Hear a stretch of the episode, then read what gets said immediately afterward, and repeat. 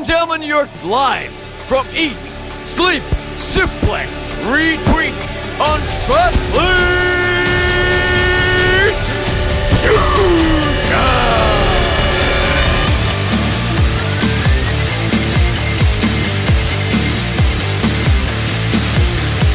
What's happening, everybody, and welcome to this another episode of Eat Sleep Suplex Retweet. Again, not live on a nice sunny day here in Scotland. I am your host this week, Stephen Wilson, and today we are rehashing the episode that we couldn't do because we buggered up our recording. Yes, we are talking about the best wrestling families. So I am joined by the same panel who did that other show, rounded them up on this day on our remote service in Anchor. Uh, first of all, we've got a man who I have seen far too much of on the last three days. Far too much. I don't want to see him again for a while. It's David Hockney. Oh, I'm, I'm, you've you've gone and hurt my feelings there. I think that weekend in Budapest was actually a lot No, of fun. good fun. Dave, how's it going? Yeah, I'm feeling not not too bad actually, considering I've been up since like half two in the morning and I've consumed more uh, alcohol David, in the last your weekend. memoirs will be released next week. Shut up! You're, you've not been introduced yet. But yeah, um, I've Don't do my job. And if you didn't like that David, we fortunately have another David. David Campbell. Oh, it's great to be here. Thanks for having me back. And this sunny. This is so weird. It's so freeing to be able to do this naked without anyone seeing me or knowing. and the memoirs of other David will be released. Yes, as opposed to in the studio where you're naked and we do not want to see that. Yes, you can do it. in Your own freedom. Uh, David Campbell, how is it? How is he? Otherwise, how is he? Oh, I'm all right. I'm all right. Um, just you know the usual. You know, life's good. So, yeah. Good, good. What can I say? And fresh off of taking a bump from a camera at the weekend, it's Derek Kennan. Hi Stephen, how are you? No bad, better than you probably. Yes, yes, it wasn't wasn't nice at a wedding at the weekend, and wind blew a big um, light, you know, one of the big lights on a tripod right into my nut. So I spent the rest of the wedding at A and E. Ouch. Lovely. Any excuse not to hang out with his in-laws. I flied all the way down south and couldn't be bothered. Aye. so it was. Other than that, it was, it was a good weekend though. Yeah, good, good, good to have you back on, Derek. Cheers, buddy. And rounding off the panel, uh, he's the most popular man in the McLeod family, purely because Scott's not on this week. It's Ross McLeod. You don't deserve a response for that. You not give me a response for anything. You just Yeah, exactly. You know what you done. you and your dodgy Wi-Fi. Fuck off. Stop downloading dodgy pictures of Billy Gunn and talking the podcast. You know I'm an ass man. yeah, we all know that. Uh, Ross, how's things? I know, bud. And trying to control this chaos remotely without his usual sliders, it's Quaku. uh, how you doing? I'm not bad, who are you? Ah, not too bad. I have no sliders. Ross isn't sliding in anymore, so it's all good. Ross, you for the 500 If you'd like to slide into Ross McLeod's DMs instead of him doing it to you for once, you can find him at one Ross McLeod. on ah, it. Yes, Ross is that sophisticated. He uses Twitter for his sliding, as opposed to Facebook. Yes, guys, how is I everybody mean, better class of people on Twitter, aren't? Uh, we all alright? We all good? Yeah, doing good. Doing decent good. Yes. So we are re-recording this podcast as we had an absolute technical nightmare when we first did it and lost the recording. So no idea what happened. No, no. What happened was me and Derek went to the pub and you were all desperate to come with us. So you basically buggered up saving it. Any excuse to Yep. blame you, Ross. I'll take that. Yes. So we are recording this remotely, so we're not live. So we may have a few. Oh, we always botch anyway. I, me, and, I, me and Dave are in Budapest for three days. If we can make it through an hour and a half, we're doing well. So we're going to go through a few wrestling families, pretty much some of the best ones. We've got all the great ones and a couple of ones that uh, the two Davids have researched in the last week and a half. Hopefully. Uh, so if you want to chip in the conversation, we're on Facebook, Twitter, Instagram at Suplex Retweet. Right, guys, ready to go? Let's go to Dave's favourite place, Canada. Derek, have you still got your big page of notes in the Hart family? Yes, I do. with you in this one. Let's go with you. It's What's your laminated. thoughts on them? Laminated. That new job comes with you perks. it, sure, it sure does. Um, the Hart Foundation, uh, the Hart family, sorry, one of the most well-known um, families in the wrestling industry, started with Um, Stu Hart, the father, he was wrestler, promoter, and trainer. Owned um, Stampede Wrestling. Trained um, such superstars such as Billy Graham, the Von Erichs, Edge, Christensen, um, Jericho, um, Benoit, and all of eight sons that he's got, David.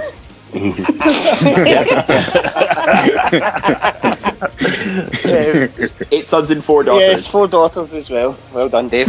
Um, yeah, so it's a massive wrestling family. Um, even their daughters um, married married wrestlers as well. Two of them in particular, um, Jim Neidhart and David Boy Smith as well. Mhm. Yeah, it's, it's an illustrious family. It's a who's who. Obviously, we'll start with Bret, and I'll go to David uh, Hockney in this one. David uh, Bret Hart, uh, Yeah, top five ever of all time, top ten, or was he? definitely top 10 at least. Best there is, best there was, the best there ever will be. I mean, what can you not say about Bret Hart? Arguably, submission specialist, technical masterclass, probably one of the top feuds of the year as well with HBK. But obviously, I think people sort of shed a lot of uh, negative events with him, like maybe the Montreal Screwjob in particular. Mm. But I think that overshadowed. I think that really overshadowed the fact like how how good he was in the ring. He's main evented WrestleMania against his own family as well at times, but he just delivered every single time. That's all I can really say about him. yeah, great, great technical wrestler. And he uh, you talk about feuds, so you mentioned the Shawn Michaels one, but probably best ever feud to many people's eyes was with his brother Owen. Yeah. It's fair to say. Uh, Ross, what was your thoughts on uh, the Hart brothers, Ross, uh, Bret and Uh, well, as the older brother, I can see Bret's frustration of an annoying younger brother and having to slap the face off him. So, Bret Hart's got for that. And Scott One of the always, uh, it's always described as the best opening WrestleMania match of all time. Mhm. And obviously, it set up a great feud for SummerSlam with Bret losing the opening match but winning the world title in the main event. Mhm. And again, uh, they done it six months down the line at SummerSlam, and again in a cage, absolutely amazing. Pro- possibly the best cage match of the nineties. Mhm. Probably one of the best cage matches of all time. I think it's fair to say. Yeah. Yeah, I agree. Uh, yeah, but it's, it's, it's a, if you had them own if you didn't have Bret and it was just Owen, I mean, Owen would probably be up there as one of the greats. But obviously, he had to, he was in Bret's shadow for so long, pretty much his full career. Yeah, he was the he was a, he was a victim of the thing at the time of oh well he's smaller so people won't buy into him. You know, as much as they were coming away feeling like the steroid infused guys of the eighties with the likes of Michaels and Bret Hart. These guys were still pretty tall. You know, Michaels is about five eleven. I think Bret Hart's just about six foot as well. So they're, they're still tall guys. You know, not WWE tall, but they're still tall guys. Whereas Owen was about five nine and I think he still suffered for that sort of stigma in the early nineties. Yeah, I mean, thought about Owen. I mean, it's, it's, it's, it's quite a sad thought that uh, in, a, in his ta- one of his original tag teams, he's the one that's not in the Hall of Fame. Him and Koko B. Ware.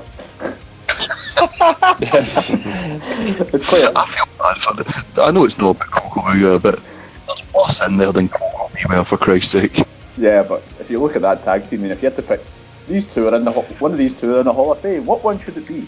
Not. Well, we watched when we rewatched King of the Ring. There was a match between Billy Gunn and Ken Shamrock. There was a Hall of Famer in the ring, and it was the referee. It was Terry Long. so I mean, it's not the worst thing.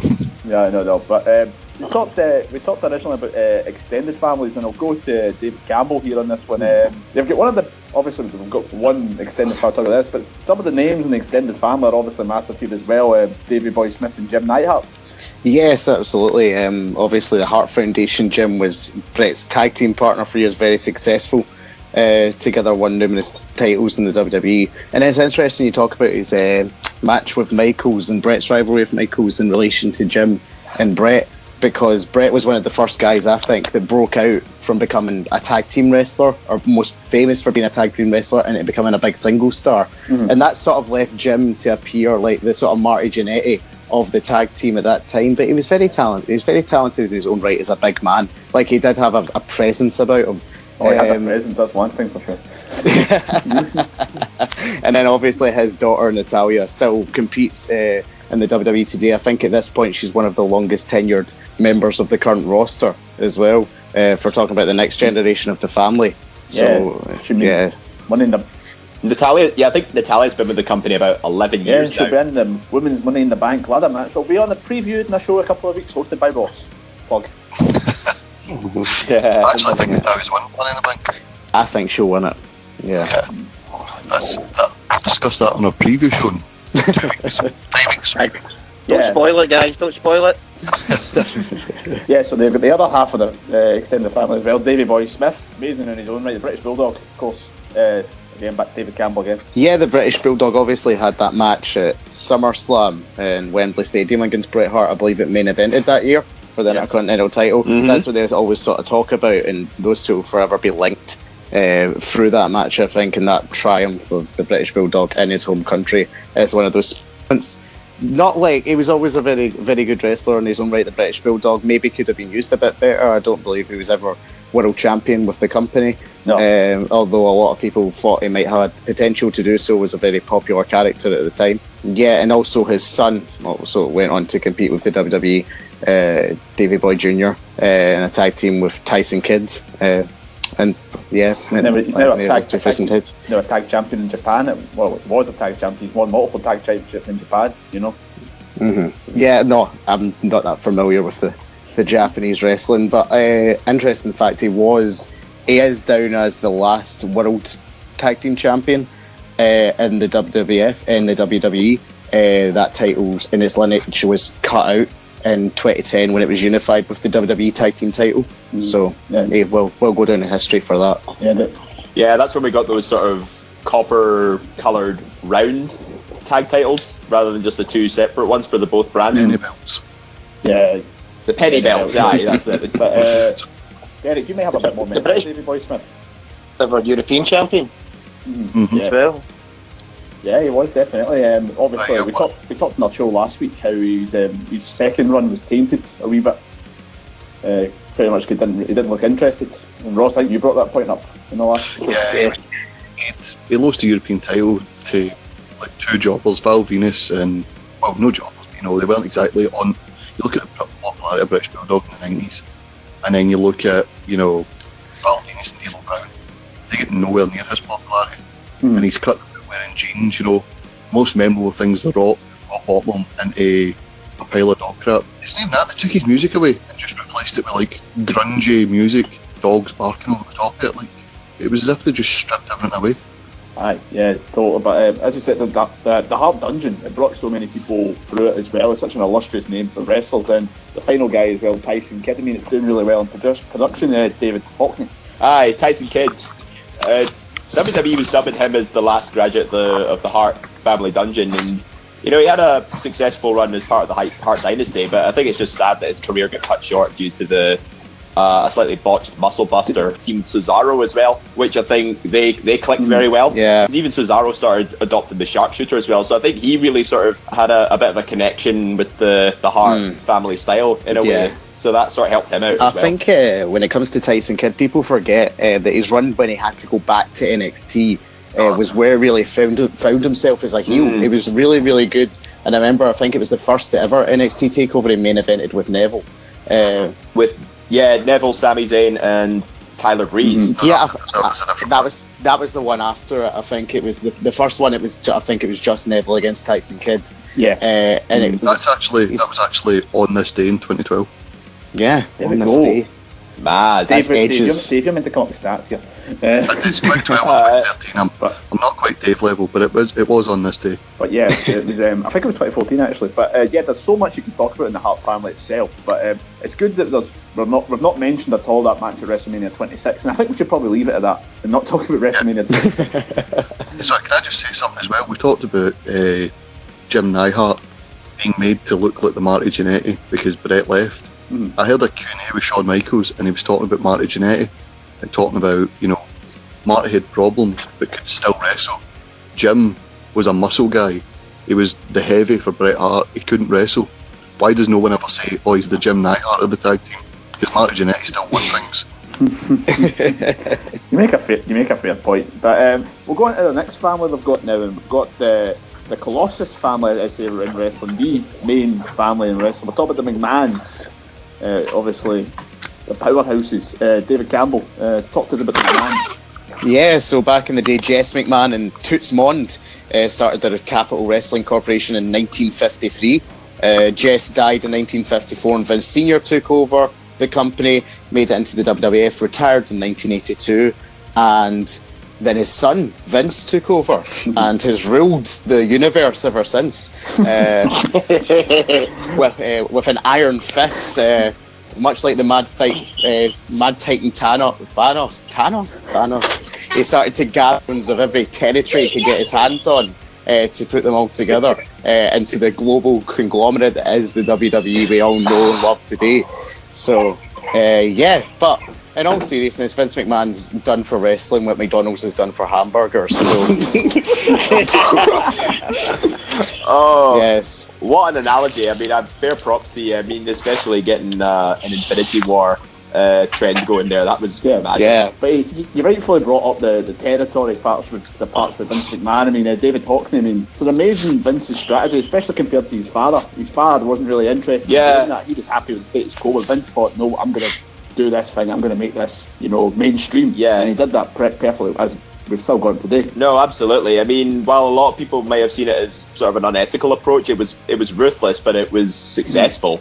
You know, it made Vince a millionaire and then evidently a billionaire as well. So, if from a business perspective, I think it was pure I mean, I think it's quite interesting. I'm looking this up here, but it says Vince McMahon's worth 2.3 billion, but Linda's is only 500 million. I mean, that's not really fair, is it? I mean, she's, Spread- she's in bed with the Trumps. Spread, Yeah. spread the wealth. Two field, two failed political campaigns will do that to you. You know. Yeah. Well, she's is. Am I right in saying she's administra- administra- administrator of small business administration? Absolutely. so, yeah. She works. She Yeah, works that- with them. That's what we should say. yeah, yeah. Uh, but Yeah. um, the thing Vince has obviously got, he's got that. He's got the obviously his daughter and his son Shane and Stephanie, who have been all over the WWE product themselves since the late nineties. I mean, Derek, what's your thoughts on these two? Um, I think Shane and Stephanie have done done a massive amount for the company um, over the years. Some of the storylines that they've been in have been absolutely fantastic. And let's not forget the two of them just wrestled at um, WrestleMania there as well, and the, I think the two of them put on two very good displays as well. Yeah, Some of the ones like in WCW that was fantastic. Um, I love that bit, um, and some of the the family fighting. Um, you know the authority that, that the WWE had as well at the time. It's it was brilliant. Mhm. Um, and I think these guys have um, they've done a lot for WWE, but WWE have also done a lot for them as well. Obviously, Yeah, I mean, there's a, there is great differences between the two. I mean, Stephanie's obviously she's been stayed in the business for the full time, but uh, Shane, he's, he's been off and pretty much he, he's built his own wealth, and I think that's the kind of differences people say. I mean, Ross, I believe you've said that in the past. That's the main differences between the two. Yeah, he's even with the likes of Triple H and the likes of uh, Vince. They've never really had a, a success outside of the WWF. Mhm. Like you, you know, they produced some of the Rock's early films, Mhm. and that that was when he was just like, "Oh, isn't it cool that the Rock's an actor?" Now the Rock, when he's went off on his own and has not got WWF behind him, that's when he became a megastar. Shane did WWF behind him, and he went to China. Uh, obviously, they don't have YouTube there, so he, there was a, an opening the market for a on-demand video platform.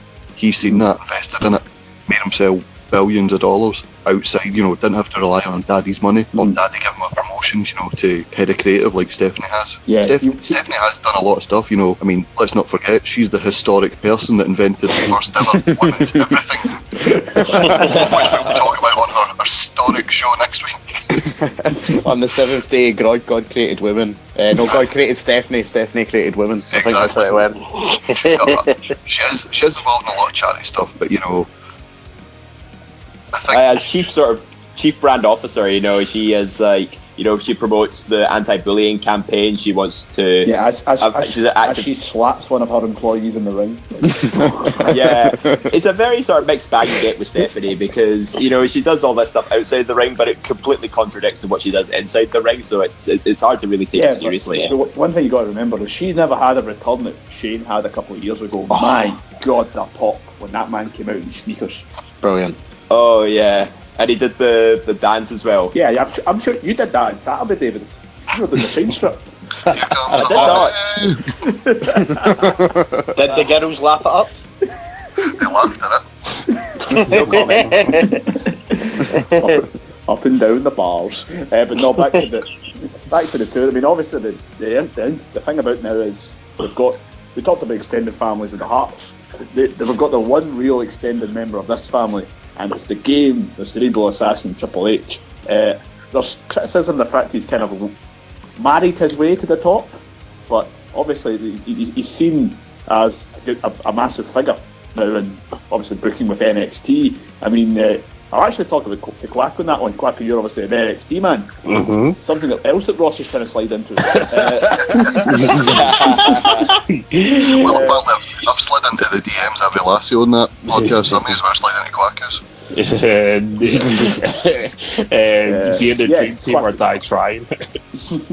yeah, Quack, we wish uh, Triple H's influence on the bit on the McMahon family and in the business now.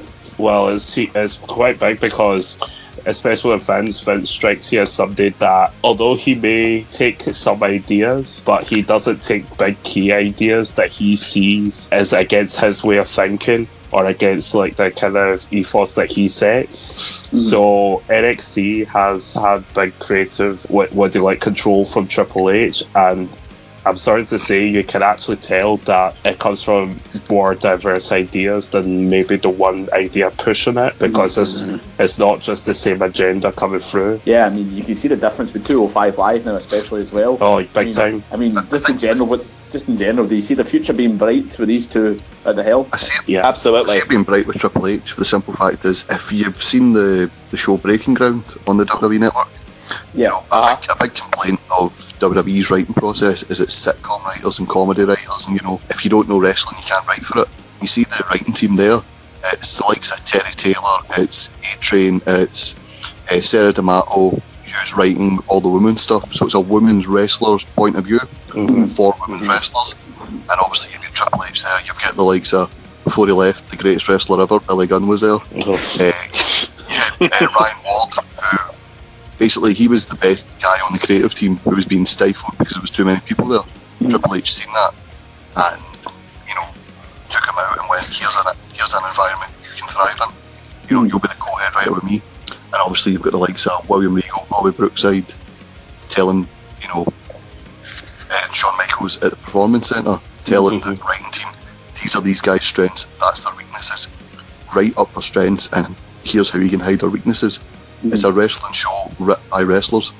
yeah, totally. And hopefully that uh, that helps wrestling stay alive for many times, and we might get more McMahons ruling the world and finding more in- Infinity Stones. One of the last things, Stephen, sorry if I can Yeah, say about Vince was when um, when me and um, my evil brother Gary started watching the wrestling back in the um, back in the early nineties. Vince was a Vince was a commentator yeah, on it. Um, so Vince had obviously he's been involved, obviously been involved in the industry, but he's been ever since I've watched wrestling, WWE. Vince has been involved in it, um, and it just sort of shows you from the time when it was a WWF and how it's changed and got bigger and um, everything like that. It just shows you it's all down to it's pretty, a lot. It's down to Vince. yeah, oh, totally. He's a genius. He is a genius. I mean.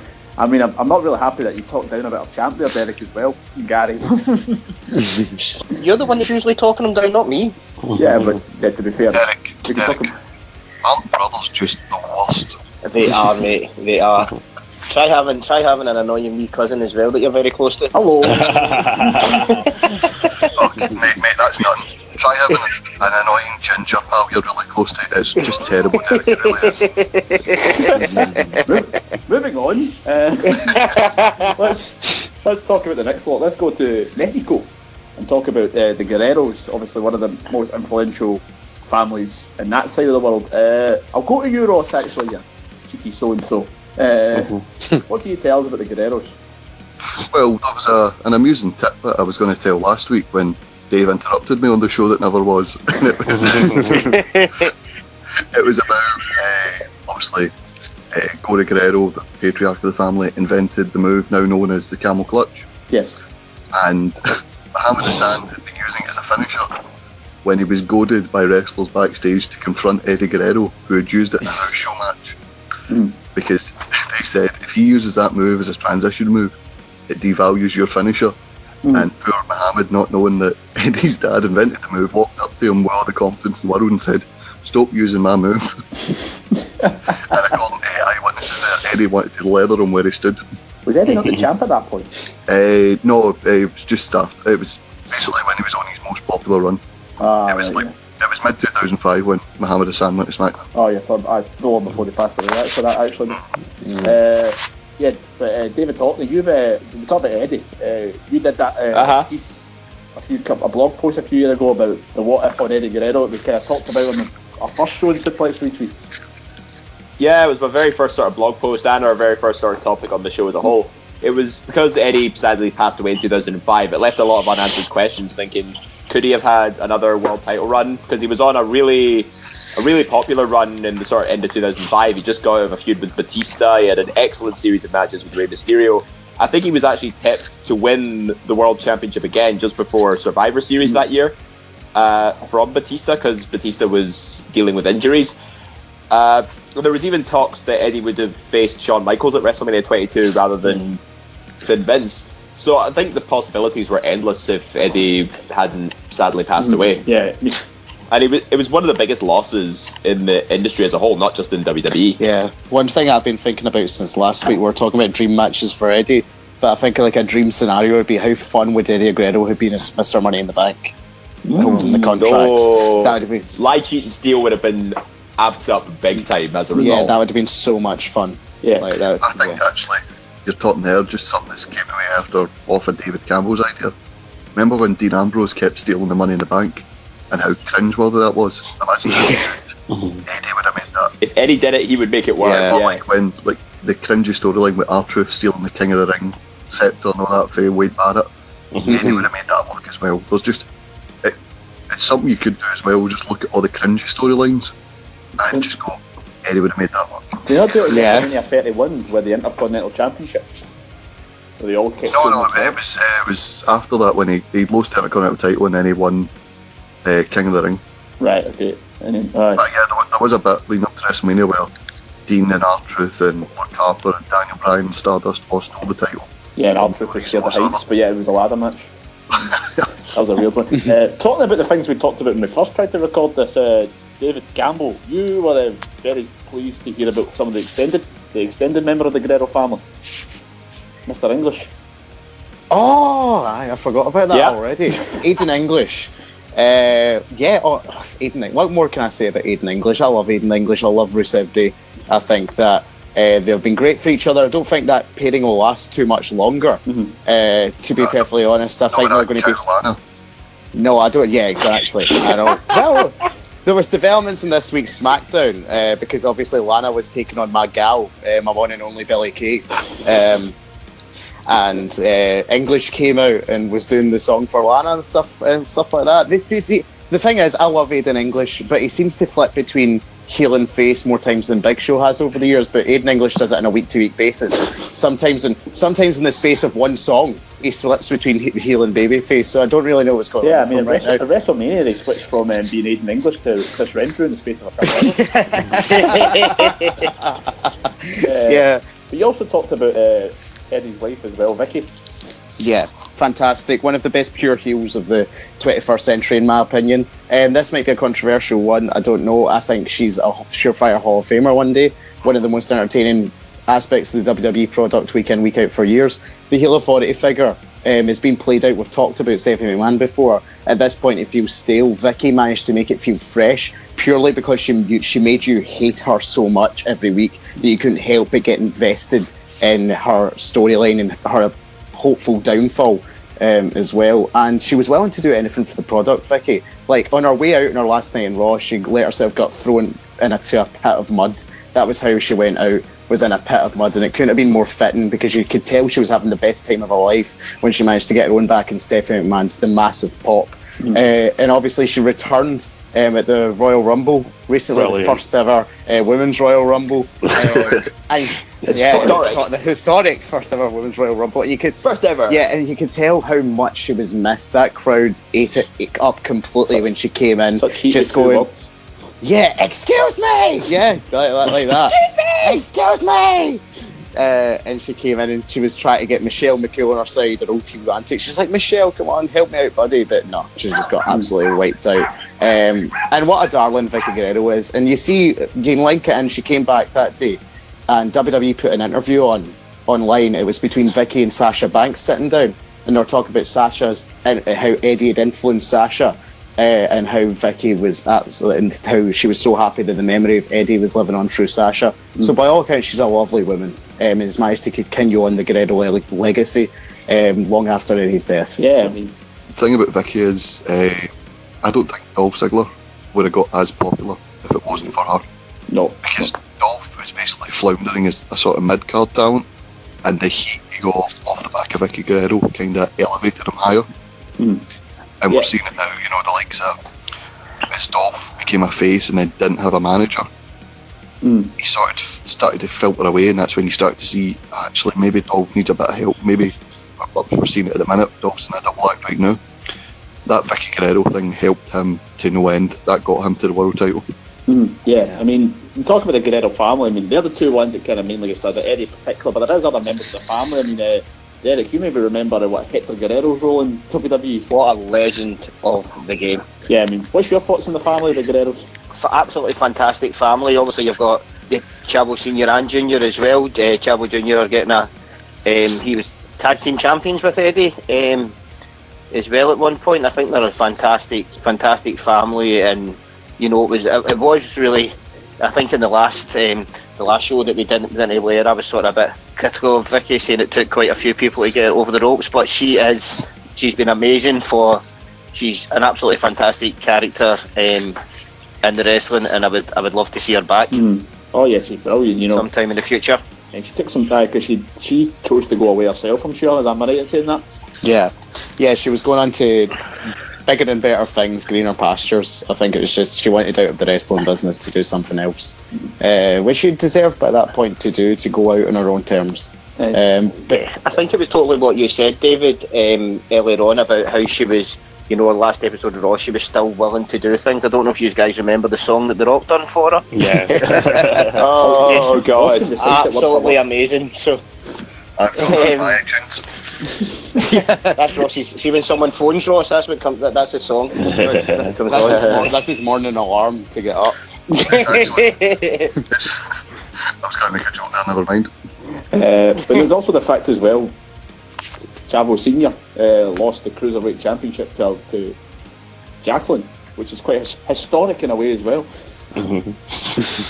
First ever female cruiserweight champion. In WWE, that is. Yes, true, very true, Ross.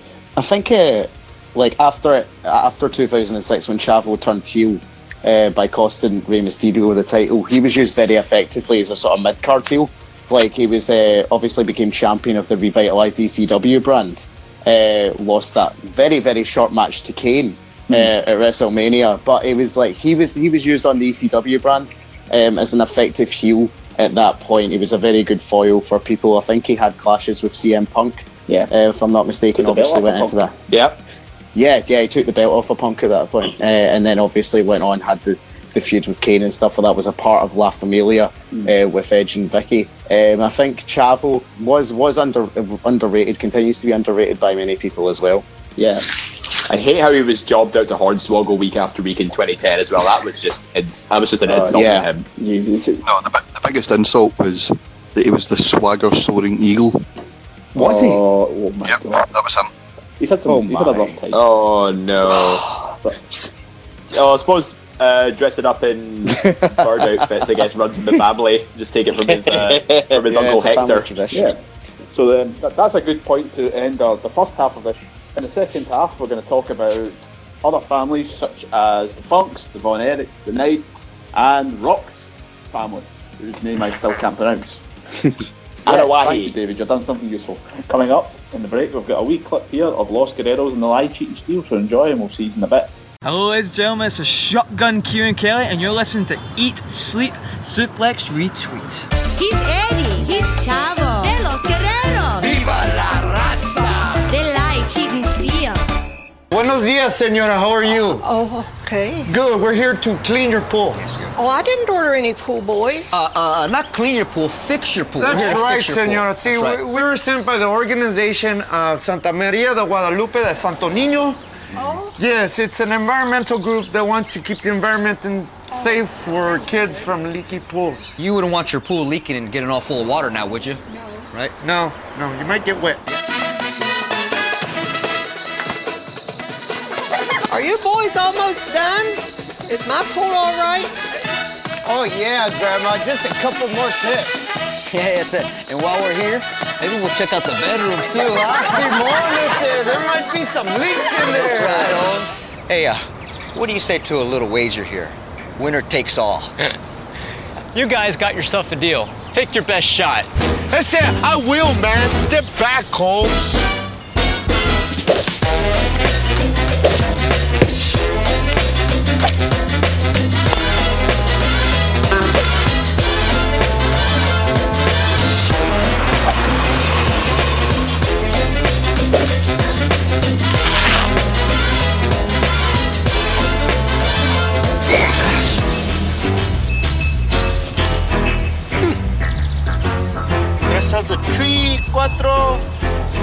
Siete.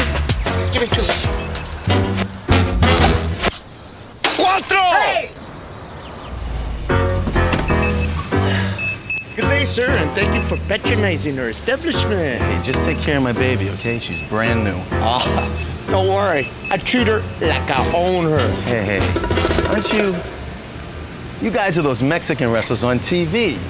Oh, no, no, man. We all look alike, man. Yeah, yeah, Holmes. You know, we're all over the place. That's it. Go enjoy your lunch, man. It's great food here.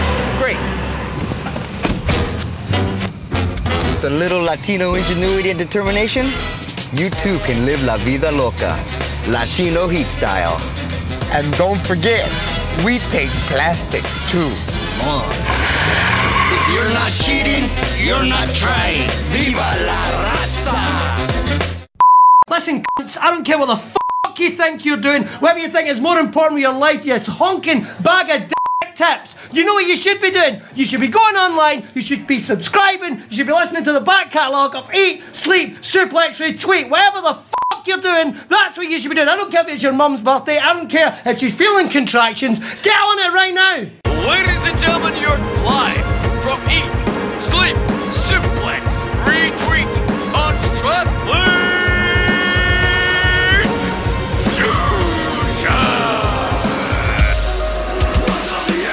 Welcome back to Eat, Sleep, Suplex, Retweet. I am Stephen Wilson and I am joined by two Davids, Ross, Derek, and Kwaku, and we are remotely re recording our greatest wrestling family shows. Guys, welcome back. How you doing? Yeah, doing good, thanks. All good. Fantastic. I'm all out. Smash. Well, somebody had to do the all in. Uh, I hope so- David Campbell's got some clothes on now. Oh, definitely. Yeah, yep. Found a It's getting a few- bit colder. It's getting a bit colder. Yeah, the sun's getting real low, so I decided, decided to get some towels around me. Now I look, I look like I'm Greek now. It's more of a toga. If you want to join in the debate, you can follow us on all our social media channels Facebook, Twitter, and Instagram with at Suplex Retweet. Right, guys, uh, let's go on to David Hockney's favourite family. Everybody just sit back and let Dave talk about this for the next 10 minutes. Okay. Yes. Dave, Punks, go for it. All right. So yeah, most notably the Funks, uh, Terry and Dory, two hardcore legends of the business as well. Started out NWA Western States under their father's promotion, Western State Sports in Amarillo. Uh, he and Dory Funk Jr., his father was also a Dory Funk, uh, quickly rose up the ranks as tag team and singles competitors, and they were facing guys like uh, Ernie Ladd, Hank James, and by the end of the, the 70s, they became huge names. And they've also, after that, they went through the NWA Championship Wrestling, All Japan Pro Wrestling, and then came to the WWF in the mid Dave I, 80s. lo- Dave, I love how you had to clarify that Dory Funk Jr.'s dad was also a Dory Funk.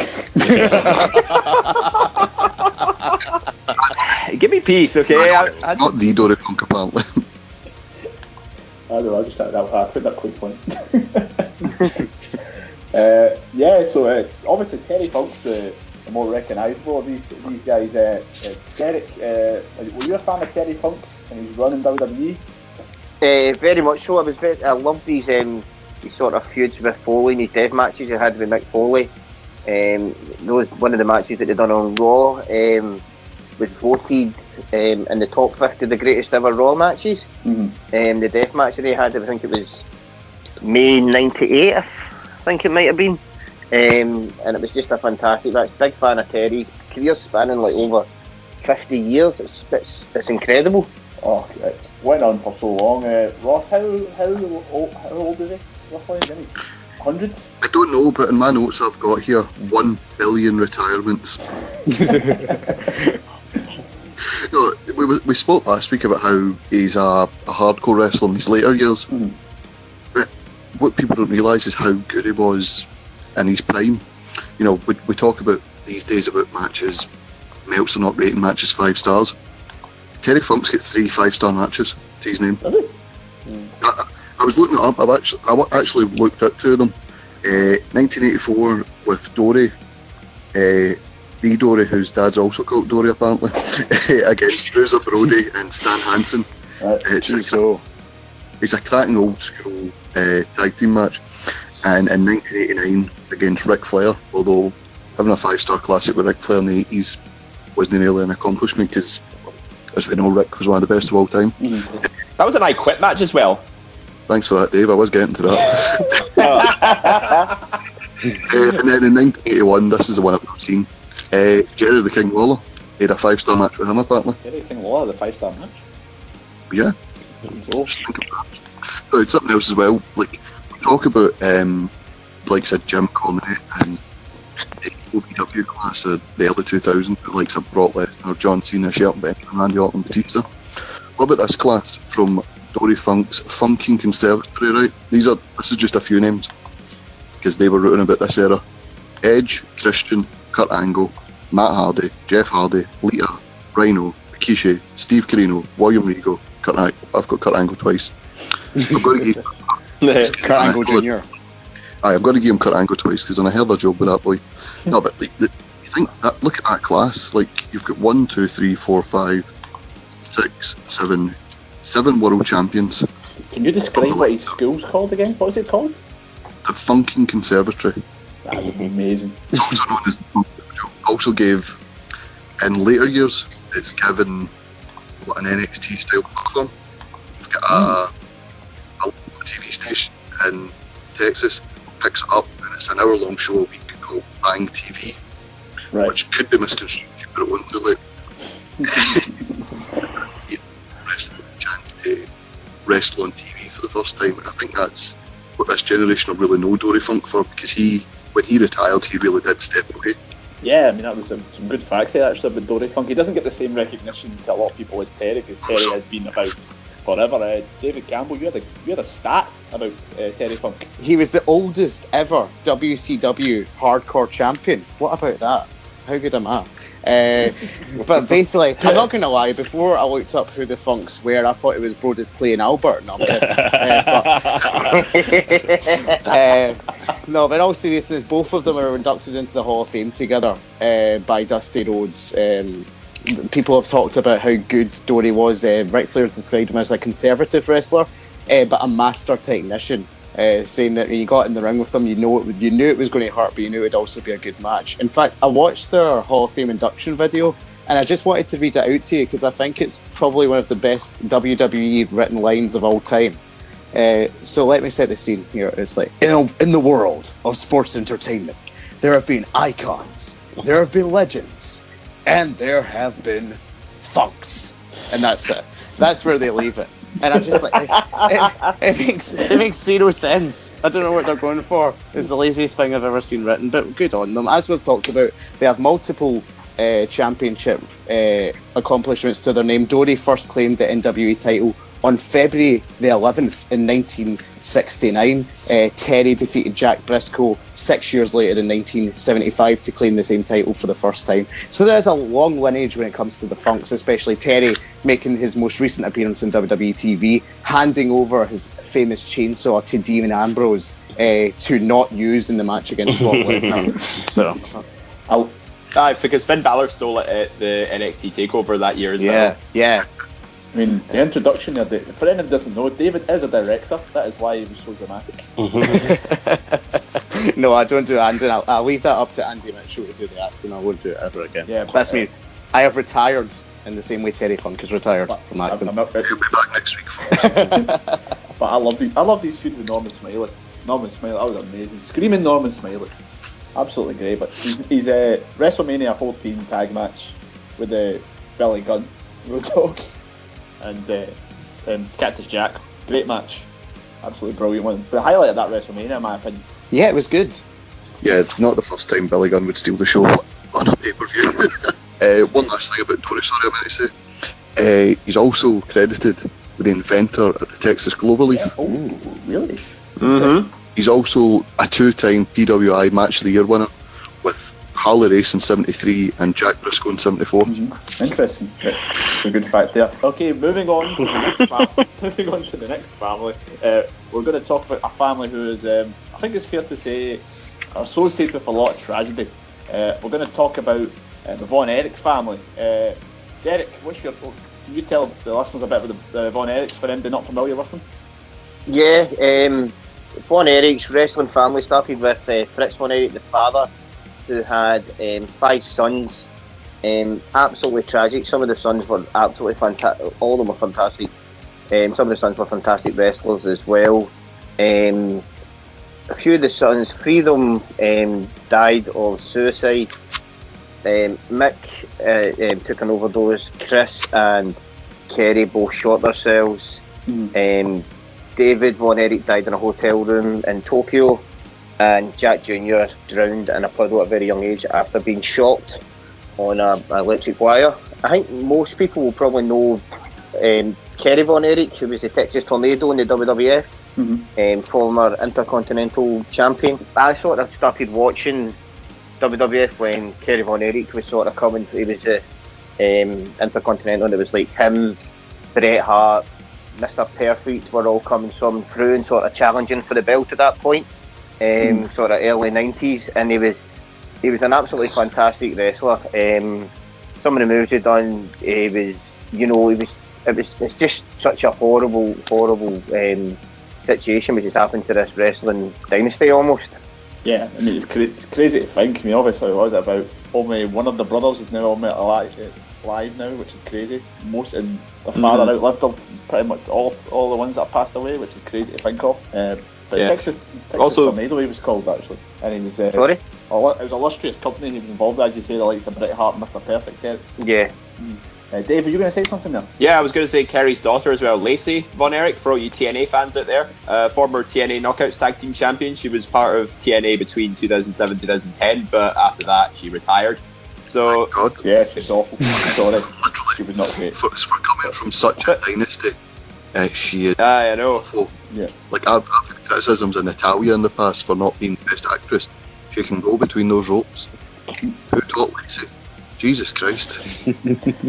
Yeah. I think um, when we done, see when we done the actual show, um, David Campbell made a pretty good point about the um, about the Von Erichs, particularly Kerry, when he was um, about mental health and stuff like that. Dave, do you want to have a wee chat about that?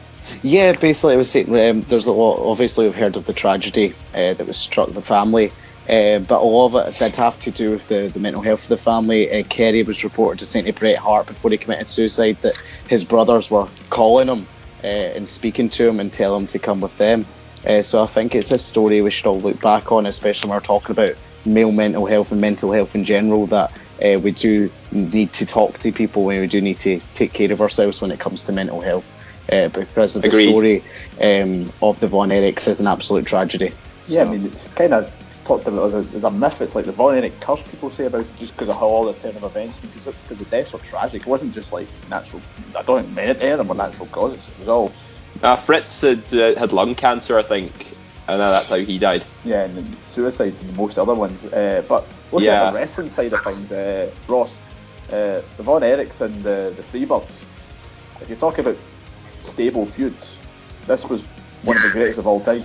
Yeah, they they basically ran uh, World Class Championship Wrestling, which was the precursor to WCW. It was the Texas branch of the NWA, and the Von Erichs were the, it was run by Fritz. The Von Erichs were the big face, and Buddy Roberts, Michael Hayes, and Terry Gordy, the Freebirds, were the dastardly heels. These people caused riots in arenas.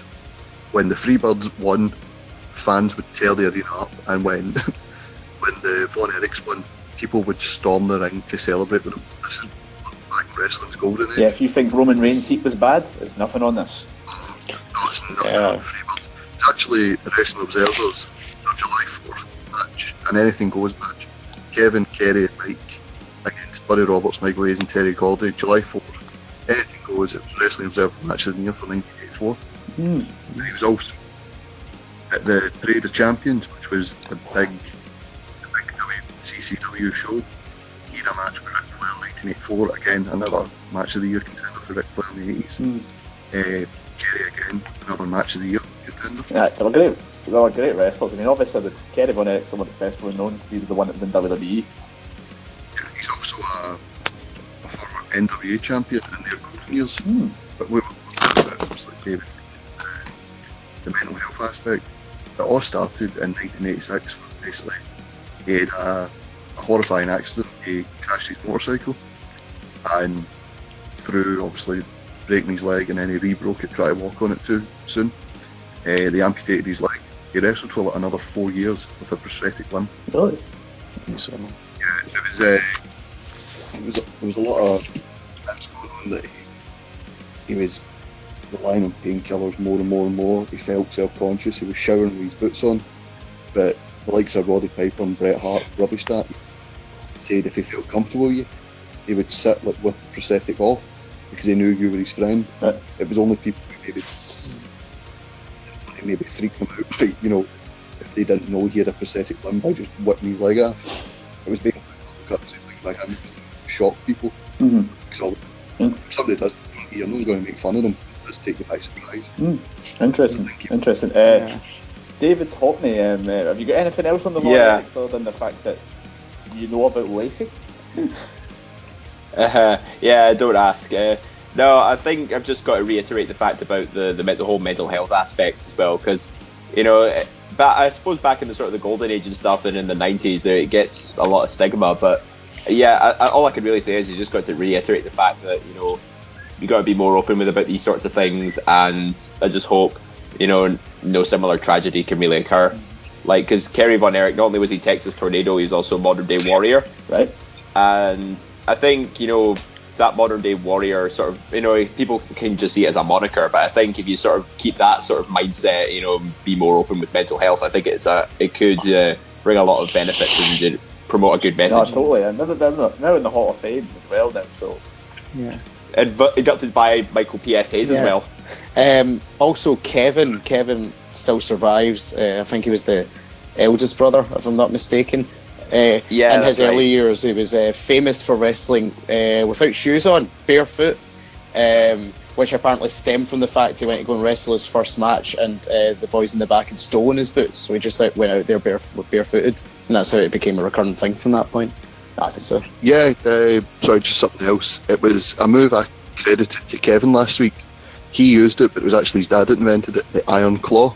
Right. And this, you think about what Daniel Bryan just locked when he locks that in, the pop the crowd get because they know the match is over. Fritz and the Iron Claw, it's simply just like a Cali vice grip. This was back in the days of simpler wrestling, you know, less was more. This move, when you watch back some of these matches, the crowd go mental when this move gets put in. It's simply just a hand on the face, but they set the wrestlers sell it like they've been shot. It's an absolutely sight to see. And also Kevin's sons, uh, Marshall and Ross, they are continuing the legacy of the day. They've started wrestling for the likes of House of Hardcore, and they're wrestling for NWA Texas and other Texas indie promotions. So hopefully, in years to come, if they make it big, you know, the Von Erich legacy will be Marshall and Ross, and not just the the stigma of the mental health and the fact that five of the sons preceded the father. hmm Yeah, totally. I, I I perfectly agree. I think you're right on that one. Hopefully, it does continue in that one.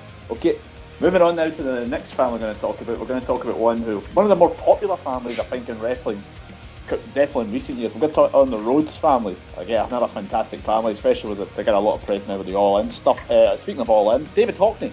Uh, uh, tell us Yeah. about the Rhodes family. Obviously, I think the most noticeable one is the American Dream himself, Dusty Rhodes, the, the son of a plumber, uh, who's most recognizable for his colorful polka dot attire in the WWF, but also a very accomplished wrestler with the NWA Jim Crockett Promotions as well. But I think a lot of people sort of knew that Dusty was a very accomplished uh, performer, but Vince sort of wanted to dress him up in polka dots and made him look like a fool. No, Vince. so he Vince wasn't decided. Vince, obviously, because he was a competitor in the NWA type thing. I think he was just like, Yeah. yeah, stick it to him a wee bit. uh, stick it to the, the competition, as it were. But Dusty made it work, and he just became beloved by the fans. And he's obviously succeeded by by his two sons, Dustin Rhodes, who we know as Goldust, and his other son, Cody. who's just uh, yeah, just he just goes by Cody and is uh, performing in the Indies through Ring of Honor, that. New I hate that Japan. he just goes by Cody. What you prefer? Be have Cody, Cody Rhodes. Runnels. Cody Rhodes is not Cody really Runnels. Okay. He's actually he's actually came out and spoke about this. Right. He he said I I never knew Virgil Runnels. My father was Dusty Rhodes. I'm not Cody Runnels. I'm Cody Goddamn Rhodes. That was a promo he gave after a WCPW event. Mm, interesting. Interesting. It's good. That's, that's interesting. Uh, me, me and Gary, obviously when we were younger watching it, um, Rhodes had his his manager, the sweet sweet Sapphire. Yes. Um, who was his ta- and it was um, during SummerSlam. Sapphire went um, turned his back on Dusty and went to Ted DiBiase, went to the Million Dollar Man. And I remember there's this backstage bit where um, Dusty's running through the running through the locker room asking people, "Have you seen Sa- Have you seen my sweet Sapphire? Have you seen my sweet Sapphire?" And he walks up to Jim Duggan and he goes, "Hey Hacksaw, have you seen my sweet Sapphire?" And Hacksaw did his best Scooby Doo impression. He goes, "Nope." And then he just keeps running away, and I had tears in my eyes. And every time I, I still watch it today, and I still every time I see it, it still makes me laugh. Um, Uh, just Jim Duggan doing his whole um, nope. Hi, Scooby Doo impression. Amazing, amazing. Uh, but yeah, we talk about obviously Dusty Rhodes is amazing. I mean, um but obviously his, his, his sons are well known, and uh, Goldust, obviously the oldest of his sons. Uh, what could not be said about Goldust? One of the most interesting characters in wrestling, I think it's fair to say. Very interesting, and he's had a. Um, when you think about it, he's had a, a long-standing career as well. Obviously, been out in and out of uh, WWF a few times as well, but he's been a fantastic, um, you know, um, member of the WWE for a number of years now. Um, very when he first started, you know, um, he had an absolutely, um, you know, just how weird and eccentric he was. It was something different that um, the WWE hadn't seen before, um, and it was like a it was like a breath of fresh air. I think that he, he, he, he brought to the company. Yeah, totally. Uh, he seems like the type of uh, wrestler. You'd be quite a fan of David Campbell. Oh, like I'm- that type of wrestler. Well, he is a fellow director, so you Yes, know we, exactly. have we have that in common. He's, I, I love Goldust. I think the character was way ahead of its time. Um, obviously, when he got to I think 2005, 2006, when he was uh, released from the company, uh, you could tell that his health wasn't the best. Like he was losing a step in the ring. He was in a nowhere tag team with Snitsky, I believe, at one point. Uh, but when he came back, uh, I believe it was an episode of Raw to wrestle Randy Orton to try and save Cody's job. This you can tell. This is the Goldust of old. This is Dustin uh, Rhodes at his peak. Um, he's this second run he's had with the company that he's in the still in the midst of now has been absolutely tremendous. Particularly his tag team with his brother Cody. Yeah, you talk about that, but that match he had when he came back, him and Cody versus the Shield, is one of my favourite matches of all time. Yeah. I think it's That was such a good match. an amazing tag match. I love the bit where uh, Dusty does the bionic elbow to Ambrose. Ambrose looks genuinely terrified when he whips the belt out. Amazing. Love that match. Uh, but um, oh, Just having a look, Goldust has been in the WWE for nearly 30 years. Wow. Made his debut in September the 21st, 1990. 28 years he's been off and on. He's been in Yeah. the WWE. Oh, yeah. Uh, the first time, I actually say the first time I remember seeing Dustin Rhodes compete, um, I turned on, uh, I think it was Spike TV in my uncle's house to watch TNA in about 2005, 2006, and there was this character called Black Rain. Oh, uh, on the TV. So it was terrible, but I remember when I was younger being genuinely terrified of this man. Like, like the face paint and the black, and he had a he had a weapon that could basically kill you if you hit him with it. I can't remember what the weapon looked like, but it was like a, a black stick and it had like a metal spike at the end of it. Like, and I'm just like, this is this isn't wrestling. He's trying to attempt to maim this individual. He's trying to kill him. And I was like, oh jeez. But that was the first time I ever seen uh, Dustin Rhodes Goldust compete in TV was his Black Rain. So, yeah. Who, look- who, who- who weirdly looked like Uncle Fester from the Adams family. Yeah, yeah, kind of. point was terrible. Something else as well. Uh, Goldust, I liken him to the likes of like a Mark Henry or Kane. Like they've they've had long careers with WWF and WWE, sorry, and it's they're like up and down careers. Like because obviously there has been downs, you seem to forget how old they are at certain points. Like months on pay per view, retained the IC title against Undertaker in a casket match. Like, imagine saying that sentence to somebody in 2018. Oh, by the way, Goldust is going to go over in a title match against the Undertaker. Crazy. we were talking about uh, Dusty before. Something else as well that we talked about Dory Funk's legacy being for the new generation, being the people he's trained. The the War Games concept was Dusty Rhodes. The Halloween Havoc concept, Dusty Rhodes. NXT, he had a massive part in that. You hear Yeah. every single person, like you hear Kevin Owens saying that his push was through the luck of meeting Dusty. Yeah. They were on a flight back to Florida together. They sat together on the flight. He said to, he spoke to Kevin Owens just like about family and stuff, and he's like, "Well, I want my son starting school early. You know, I don't want him missing out in school. I need to get my daughter settled. Blah blah blah." And he just went. That's when the prize fighter, I fight for my family gimmick, came to life. Kevin Owen, uh, Dusty went, "That should be your gimmick." He went, "Well, they're going to make me a heel." He goes, "That's fine." He went, "A man fighting for his family doesn't care what anybody else thinks." Yeah. and the likes of Bailey and Paige and Sasha and Charlotte saying about he how he he knew the times were changing along with Triple H. He knew women were coming more into like, popular media and standing on their own. It wasn't women with man now. It was like the women's division could survive on its own, and he was a massive part of that. Yeah, definitely. Even if you look, there was an episode of Total Divas at the time when he died, um, and it showed you the reactions of Natalya, Naomi, and Paige, and to Dusty's death, and they were absolutely devastated because it's what you said. Uh, these women, this current crop of uh, female superstars who got in the WWE, um, oh, were massively influenced by Dusty Rhodes and the tutelage that he gave them. Um, so his influence, like, has spanned like generations upon generations. Um, especially, and it's fitting that he should have the uh, the Dusty Rhodes Tag Team Classic dedicated to him in dead NXT at this point as well. Yeah. Funnily enough, the uh, the classic uh, wasn't featured in 2017. It was a bit of a, an odd odd timeline it's run because it, it was first won in October 2015. That was Finn Balor and Samoa Joe. Then the following year in November, which was of Pain. But it didn't crop up again until April of 2018. So there was about a a six month gap between when it should, have happened and when the most recent one happened with Undisputed Era winning it. So I think that was, I mean, I think that was fact that the Cruiserweight Classic yeah, I think they just sort of jammed too much in one go. Yeah, like it started on NXT TV in September, just as the classic was ending.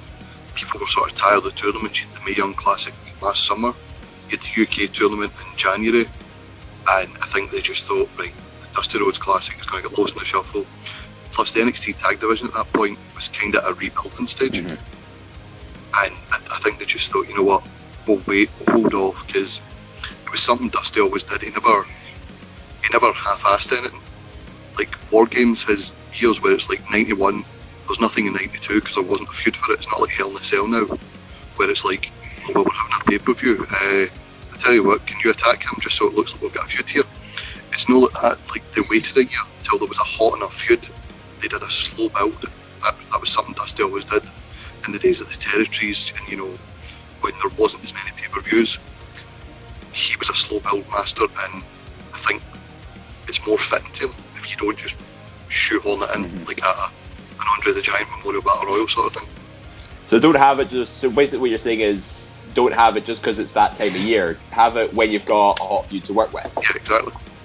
Uh, you know what? I think if I think if the main roster adopted that concept a bit more, I Yeah. think we'd get a much much more interesting That's TV. that's why War Games works really well because you had you had three teams, three feuds, uh, uh, three uh, three great build ups to it, and one epic match to finish it all. It worked. Yeah, and it's a point that's been made on the podcast before. You don't build a feud around a match; you build a match around a feud. Yeah. I think the best, sorry, the best example of that in the main roster in recent years is Brock Lesnar against CM Punk. When Punk was trying to get to Heyman, you had the big money match, the final boss fight with Brock Lesnar. Yeah. He lost, and then he went on to fight Curtis Axel and Ryback, who were sort of floundering at the time. Like the, the likes of Dusty Rhodes and that, if they were booking that, it'd be like, "Right, you're not getting him now. You'll get his new guy. You'll get Curtis Axel. All right, you just bound to him easily. What about Ryback? He's got heat with you. He's got a reason to hate you.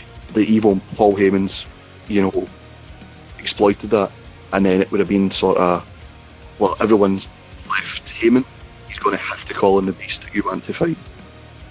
That's that's the sort of thing Dusty Rhodes would do. Yeah. Hmm. Yeah, so we've talked about the obviously the older brother and the father. Let's quickly talk about Cody and All In. Do you think that's going to be a big, massive event?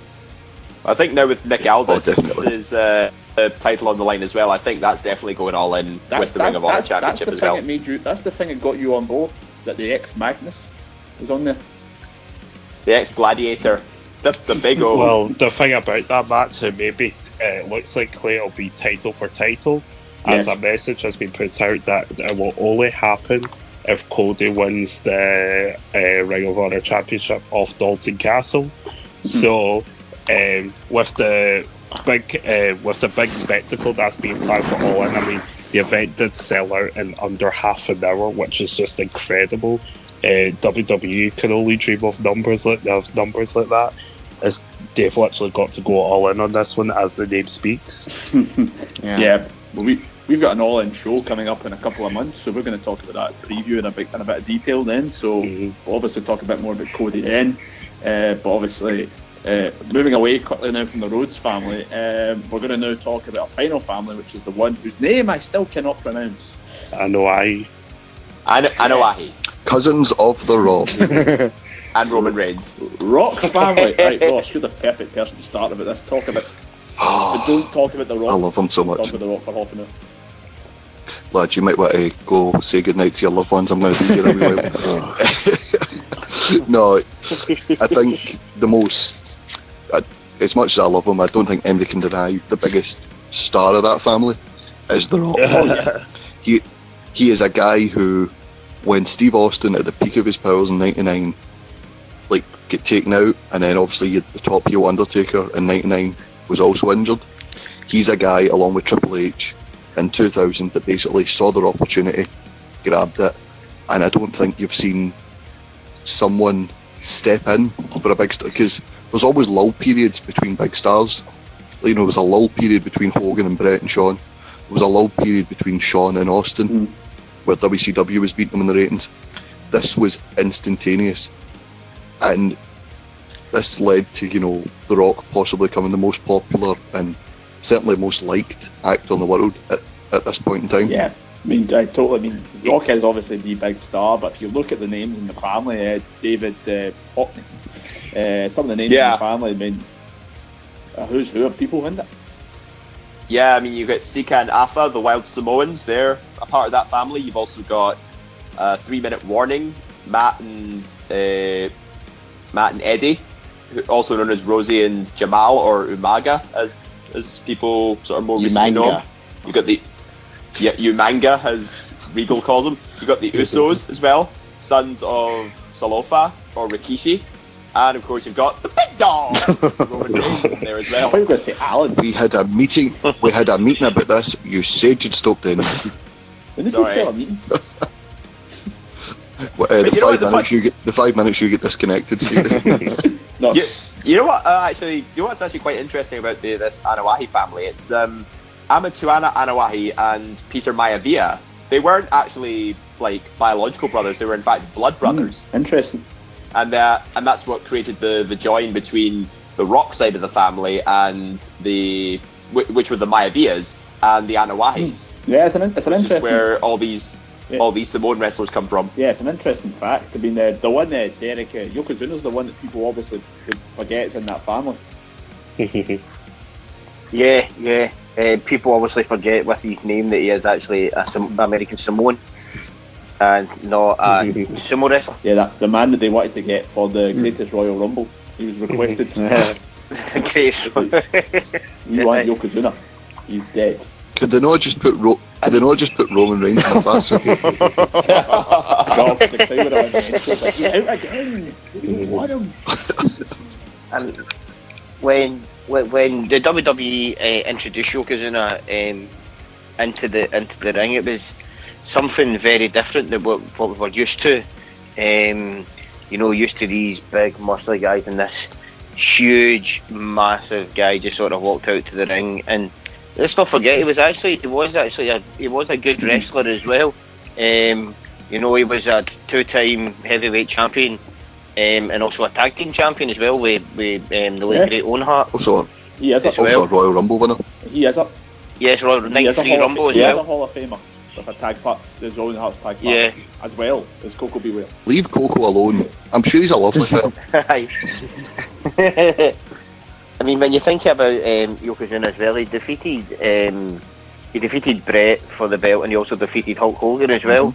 Um, two, almost t- two of the two of the biggest names in the in the WWE as well. Um, you know, it's just a you know fantastic um, and something very very different um, from what we were used to when he I when he mean, came in. I, you look, I look at some of the names in the family, and I pretty much think uh, uh, David Campbell, one of the most underrated guys on that. Rikishi.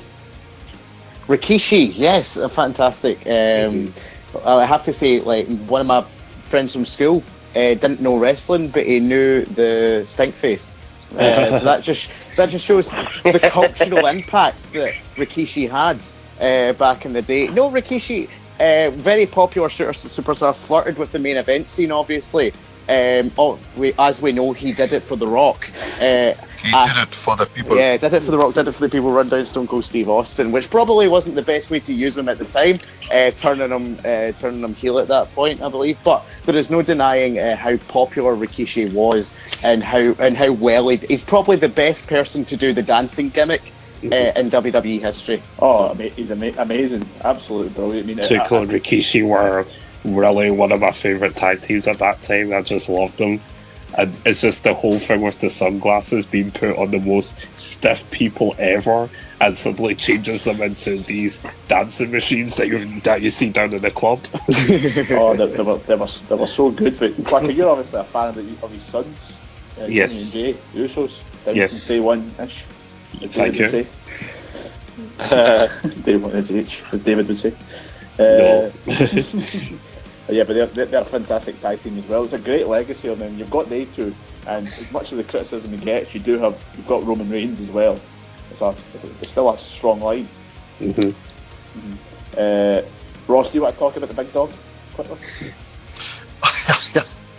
No, I'm alright. No, I, I, I feel I feel sorry for him. I, I really do. He's not a bad wrestler at all. Like, put it this way: in 2017, he uh, it was somebody that put a stat up the other day. In 2017, he had four, no, six, sorry, four star matches, which you know, I think more than warrants it. Maybe if they took place in Japan, maybe Big Dave would have given him a fifth one. Mm-hmm. But you know, you look at his his run on pay per view in 2017 bar a match with The Undertaker, which, let's be honest, if a match is bad with Undertaker, it's The Undertaker's fault at this point. He's he's obviously getting up there in years. He didn't have a bad match in pay per view. He cracking matches with Yeah. Braun Strowman. He had cracking matches with uh, Samoa Joe and Roy. He had cracking matches against the New Day. He had Against Seth Rollins. Seth Rollins as well, yeah. Yeah, it, Uh, but sorry, he, um, before we move on for Roman Reigns, I know David's what to say as well. Somebody else we missed out, Nia Jax, current Raw Women's Champion. Yeah. Yeah, she's on the. I think she's more on the Rock side, so more the Idea side. I'm not sure. Yeah, she is. Not sure. Yeah. Sorry, Yeah. David, on you go. No, it's just this. What are they doing with Nia Jax right now? She because um, turned heel apart. She turned heel with with the feud with Ronda. Yeah. Yeah. Um, just this time last week, we were discussing it and the whole bullying angle in Nia Jax being a babyface. I was really buying into. Yeah. I could believe her as a babyface. I just think it's completely short-sighted booking to turn her heel at this point to go against I mean- Ronda. I mean, spoil, spoiler alert. What Yeah. She, what she did was Ronda was on commentary and she pretty much was taking the mic- uh, using the girl in the ring to, just to see how she kind of counter Ronda's moves. So she was kind of bullying the lassie in the ring, hmm which made no sense because of what happened with Alexa. Mm. But The way Yeah. they should the way they should book that match was like the kind of respectful way that they initially started with AJ Nakamura. Especially the way she was called out, like that it had those overtones to it of I respect you but I want to fight you kind of thing. And they've just gone off on a weird tangent really. Yeah, yeah. I mean, I mean, I'm, again, looking for some of the guys in the family. I think uh, one of the guys in the family was um, part, one half of the greatest tag team to ever exist, uh, Hurricane and Rosey. Yes, that was Matt. Uh-huh. David, what was his name? Matt Matt What was Anoa'i. his name? What was he? What was his nickname for the Hurricane? Oh, uh, superhero in Yeah. training. Don't abbreviate That's it what though. David is. That's what David wants to do. uh, anyone? Yeah, I'm not. Even, I'm not even gonna answer that. That's just that's just cruel and unnecessary. Oh, we did. Uh, anyone else got more? Uh, any more views on the Iowani family? Yes, your Umanga. Umanga Yes. is fantastic. I love him. Uh-huh. Oh, Uh, let me take you back to 2006. Uh, as we learned last week, Lionel Lewis had won the X Factor, not Alexandra Burke. uh, I believe Tony Blair was still Prime Minister. Uh, and a young David Campbell uh, just started watching the WWE. And I remember turning on the TV and there's this massive man uh, beating up an old man. He's beating up an old person and Ric Flair's lying in the corner and he just runs at him and puts his whole buttocks in his face and springs back and it was horrific. It was something out of a horror movie for me at that time. Uh, and from that moment on, I've been a, a, Uma, a, I need to start saying the name properly again. Uh, Umaga. I've been an Umaga fan ever since. I think he had a great match, great matches against John Cena for the WWE title. Um, obviously, he was one of the earliest people to go up against the Trump regime at WrestleMania 23. um, so it really is, in hindsight, uh, he's a man of the people. You know, See, he's in the hi- people's champion. See, see, in hindsight, you think that's why Bobby Lashley isn't over? Probably, when you think about it. Quackers, what we did. yeah, can I ask? Uh, you may be able to pronounce the name Umaga, David, but can you pronounce his manager? Almando, Oh, Almando, Ale- Alejandro, Alejandro Estrada. Yes. well, I did say David Campbell, but David Hockney usually has to jump in as well. David Hockney did it much better than I ever could have, so I appreciate it. Alejandro Estrada. Yeah, yeah. That was actually well done, David. Well done. David Campbell, when you were telling that when you were telling that story about first note seeing uh, Umaga, you really did make history come alive. It truly was beautiful. I felt like I was in 2006. I remember 2006. It's a simpler time. Yeah. Yeah, much simpler Yeah, Snow time. Patrol were still in the charts back then. Good times. Uh, yeah, so any more thoughts on the on them and the family? The Rock is the greatest Oh, thing ever go. to come into my life, and I love him so much. And that's all I've got to say on that subject. Veronica. Veronica knows. Ross, Ross, son, you're 25. Do you think you'll maybe take down that Rock poster? Imagine, No. you just imagine Ross's wedding vows. You're the most important person in my life, apart from The Rock. You should get The Rock will be You make my life electrifying. Oh, please, oh that's my. God, can we move on, please? know your role and shut your mouth. that's all. Honeymoon in the SmackDown hotel. right, we move on now. All right, we're getting. He's having a crisis. Can we move on, please? Can please. And, and I'll mention it before someone mentions it. Pie. Move on. Had all the rest of the families and America there, but we've also got some a couple one in Scotland as well who are going to be having a big match at, the ABC. Uh, the Coffey Brothers, uh, Derek's favourite family. Come on, Mark. no, but we've, but we've also got at Suplex Retweet, we've got families in there as well. Uh, one of them, Veronica, is um, assembled, this family. And the McLeods, Ross, you uh, we know you're not the favourite of the panel. Yeah. No, no, that, that used to be my thing. See, when I was young, this tends to be when I was younger. Scott was a smashing grade A student and a lovely boy, and I was, well, as you probably guessed from hanging about with me, an arse. and that used No, really? pure me thing. Like, he's obviously the favourite. Ross, you're the one that done the thing we're getting you in trouble for here. Why are you bringing Scott into it? Basically, why they want to throw the brother under the bus so you can, so you can avoid trouble. Still do that today. Scott, Yeah. Scott, let me in the house. He's sober. I, lock Scott out of the house. See when he annoys me, I go like that to him. As a favour, I'm going to tidy up the house in here. You take the bins down. He takes the bins down. I lock Yeah. obviously, the two of you are both big wrestling fans, so it's obviously works well. Obviously, that one as well. That one. That's something else as well. He's the film and media student, and he always brings up everything, all the shows he's recommended to people. And I always go like that. I recommended wrestling to you, Trump. That's just it. Uh, but we've also got uh, another one on, the, on there as well, and it's uh, Stevenson, who might that might confuse some of you what that is, but that's the, the one that myself and Derek are part of. Which is two generations. It's two Sure is. generations, isn't Derek? Yes, it sure is. Well, there's t- it could be. There's obviously me and Gary who are brothers, and Stephen, you're our younger cousin, and we could also have um, my niece and Gary's daughter Lucy doing the doing the all girls one during the week Mhm. as well, which would be fantastic Yeah. The, as well. Um, Stephen is um, obviously our younger cousin, and Gary was Gary's older one of the two of us. I would um, I would always say that Gary was more the the million dollar man.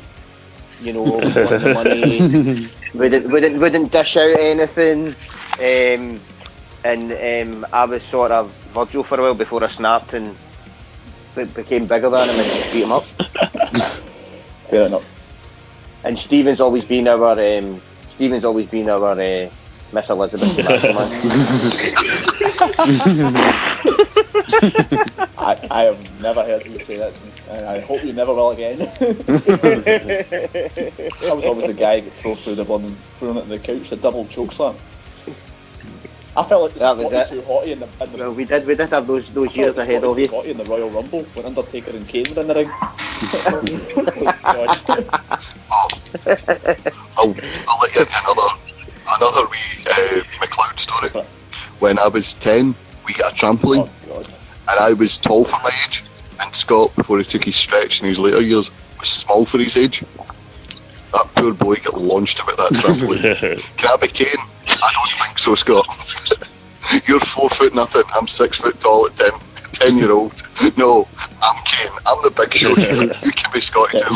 But they're, but they're, they're the mayor ones, but we've also got some other ones as well. Uh, Quacker, you took your brother to some shows as well. Yep. He, he, he loves uh he loves a square goal, not just at the park on a Friday night, but the actual ICW square goal. uh, so Yes. I always, I always come with him onto that show, and he loves it. Right. Uh, David and David, have you got much wrestling in the family? No, I'm I'm a Heath Slater here. I'm basically a one man band. I thought you were going to say your family. yeah.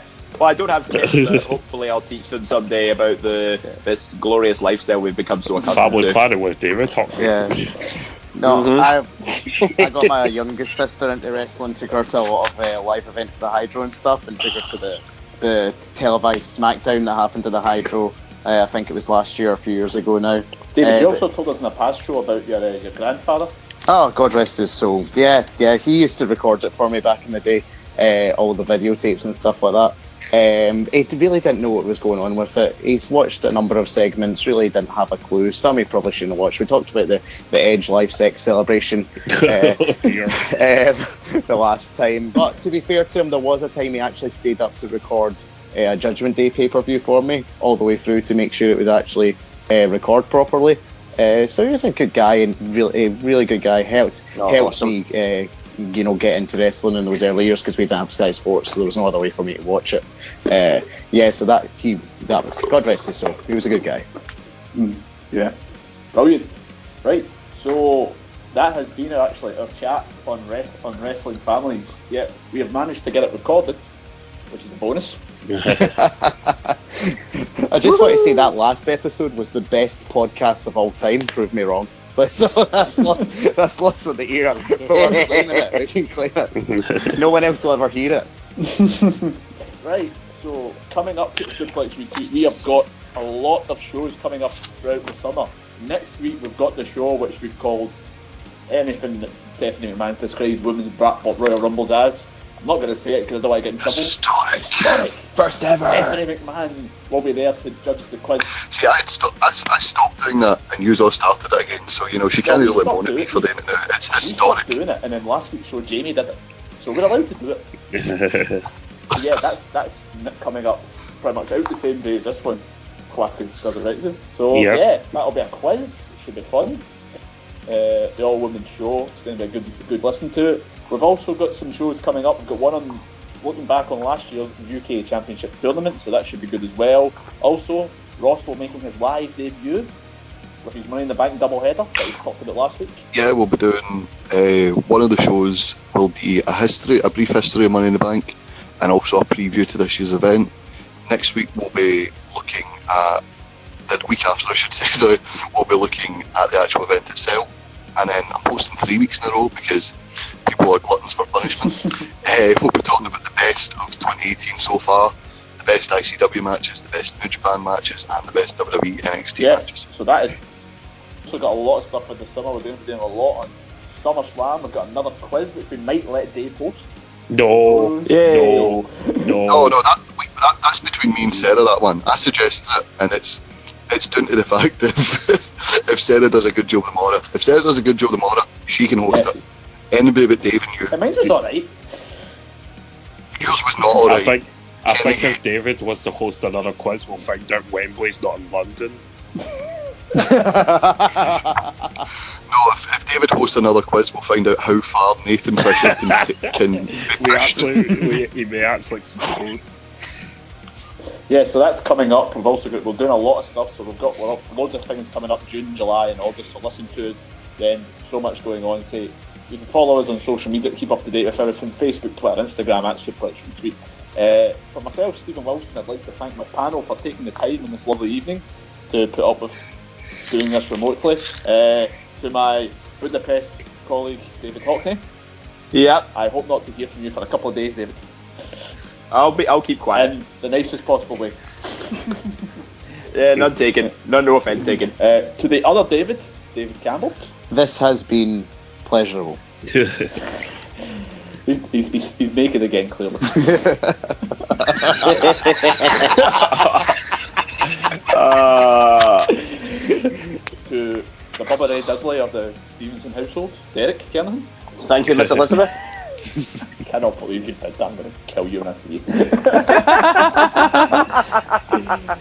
you. uh, Billy Gunn, Ross McLeod.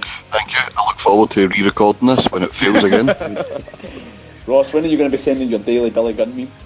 Uh, well, we've sent today's one, so tomorrow, uh, right, I'm back at work tomorrow after 18 days off, so I'll need a Billy Gunn meme to keep, get me through the day. We're Around about 4 o'clock, you can expect that in the group chat. And to our patient uh, EP Kwakuaji, who'll have to decipher this recording. Yep. So it's going to be a long night. Good luck, mate. We will see you next time, so catch you later.